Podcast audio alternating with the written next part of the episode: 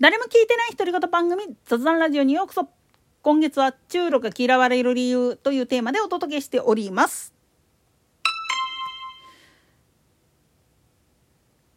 今首都圏中心に電力供給が逼迫している状態にあるんだけれどもこんなもん原発今稼働可能なやつを一斉ので稼働させたらすぐに解決するんですよ。なんでやねん。だけどなぜ稼働しないかっつったらまあ言ってみれば老朽化してるっていうのもあるしでもう一丁言えてんのはもういわゆる風評被害が怖いっていう地元住民も多いっていうこととプラスして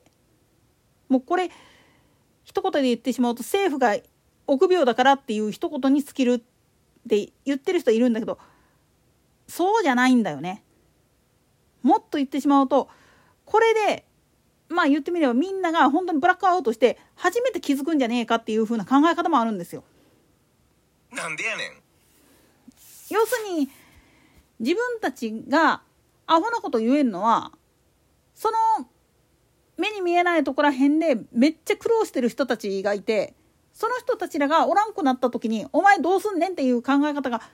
足らない人が多いんですよね。福島の原発事故っていうのも冷静に考えてみると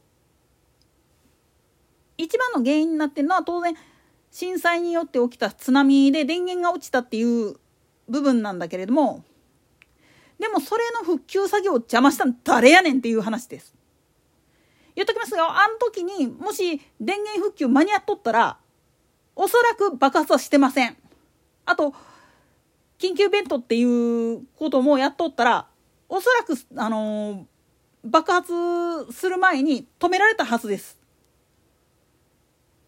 あまりにも知識がなさすぎて。で、メディアは煽るときは煽って、しかも政府の危機管理が優れてるって褒めたたいたがために起きた事故です。言っちゃなんですけれども、未曾有の災害が起きた時に一番やっちゃいけないことは、司令塔となる人間が外に出ることです。なんでやねん。もっと言えば情報が錯綜している時こそじっと構えて向こう側からレスポンスが来るまで待つっていうことがすっごく大事なんです。レスポンスがないっていうことは本当にまあ言ってみれば情報を発信することができない状態にあるっていうことなのかもしくはその途中の部分でまあ言ってみればこっちを信頼した上でレスを出さなかったかのどっちかです。レスを出さなかったっていうことはつまり自分たちで何とかする状態やから任せてくださいって言ってるのと一緒なんですよね。でも本当にダメな時実際阪神大震災がそうだったんやけれどもあん時神戸は機能不全に落ちたんですよね。何もかもがストップしてしまったがために。だからレスポンスがなくって神戸安全かなって思ってみたら違ったっていう状態なんですよね。これとはまた別なんですよ。東日本大震災の時は広範囲だったっていうこととプラスして原発がーってなった時にこれは東電にお任せしますって言っときゃ済んでたのにわしが視察に行くから時間空けとけみたいなことを言ったがために起きてる事故なんですよね。現場に任せりゃいいことを自分がしゃしゃり出て書き回すっていうのは一番やっちゃいけないことです。もっとも知識があるから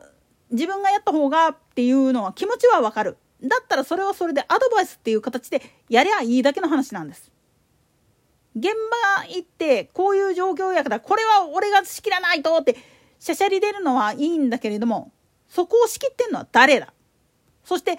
一番状況を分かってるのは誰だ？これを見抜いた上で自分が出るべきか出ないべきかっていうのを判断すべきなんです。まあご機嫌にもありますわ。少女釈伏時による。これ言葉変えたら自分が手助けするべきかそれとも遠慮するべきかは時と場合によるべっていう。それと一緒です。時にかなう。つまり自分の出番なのかどうかっていうのは見極めは難しいんだけれどもまず状況を踏まえた時に自分たちは部外者だっていうのが分かった時点で手を引くっていうのも一つの考え方なんです。同時に部外者じゃない関係者だっていうんであるならば積極的に出るんじゃなくてまずは情報を集める。それもできるだけ地元の人たちが発信している。自分たちが乗り込むんじゃなくて向こう側からのレスポンスを待つ。これが大事なんです。つまり現場からの情報が流れてこないしかもこっち側からどうしたって声をかけたとしても何の返答もないっていう時は気になったらまずまあ石膏を出してあげたらいいんですよ。で現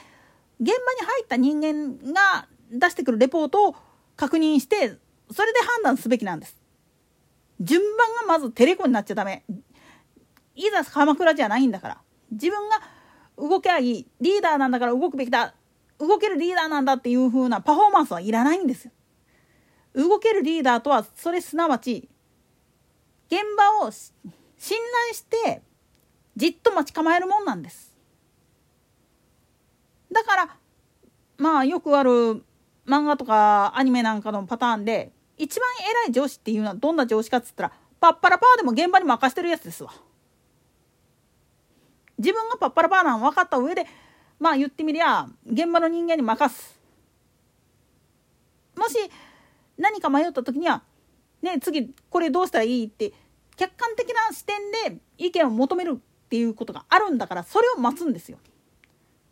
主観になってしまうと何も見えなくなる。だから結局あの時何が起きたかっつったら主観で自分たちが見ようと思って失敗してるわけなんです。それが福島の事故です。で阪神の震災神戸がぐちゃぐちゃになった時っていうのはそれこそほんまに地元の代議士が遊んでたんですよね。自分たち被害が起きてないからっつって遊んじゃったっていうのがもうすでにアウトなんです。自分には関係ないみたいに。だからこそ時にかなうもっと言ったらさっきも言った少女釈伏時によるっていう言葉通りに自分たちが本当に行かなきゃいけないのかそれとも黙ってなきゃダメなのかっていうのは見極めなきゃダメだよこのパターンはどうっていう時の過去のパターンを見た時にこれはやっちゃいけないパターンだよねこれはやらなきゃいけないパターンだよねっていうのを見極めるっていうのはすごく大事なんです。この見極めができないのが実は共産主義者なんですよね。なんでやねん。なぜなら全て他力本願だからです。といったところで今回はここまで。それでは次回の更新までごきげんよう。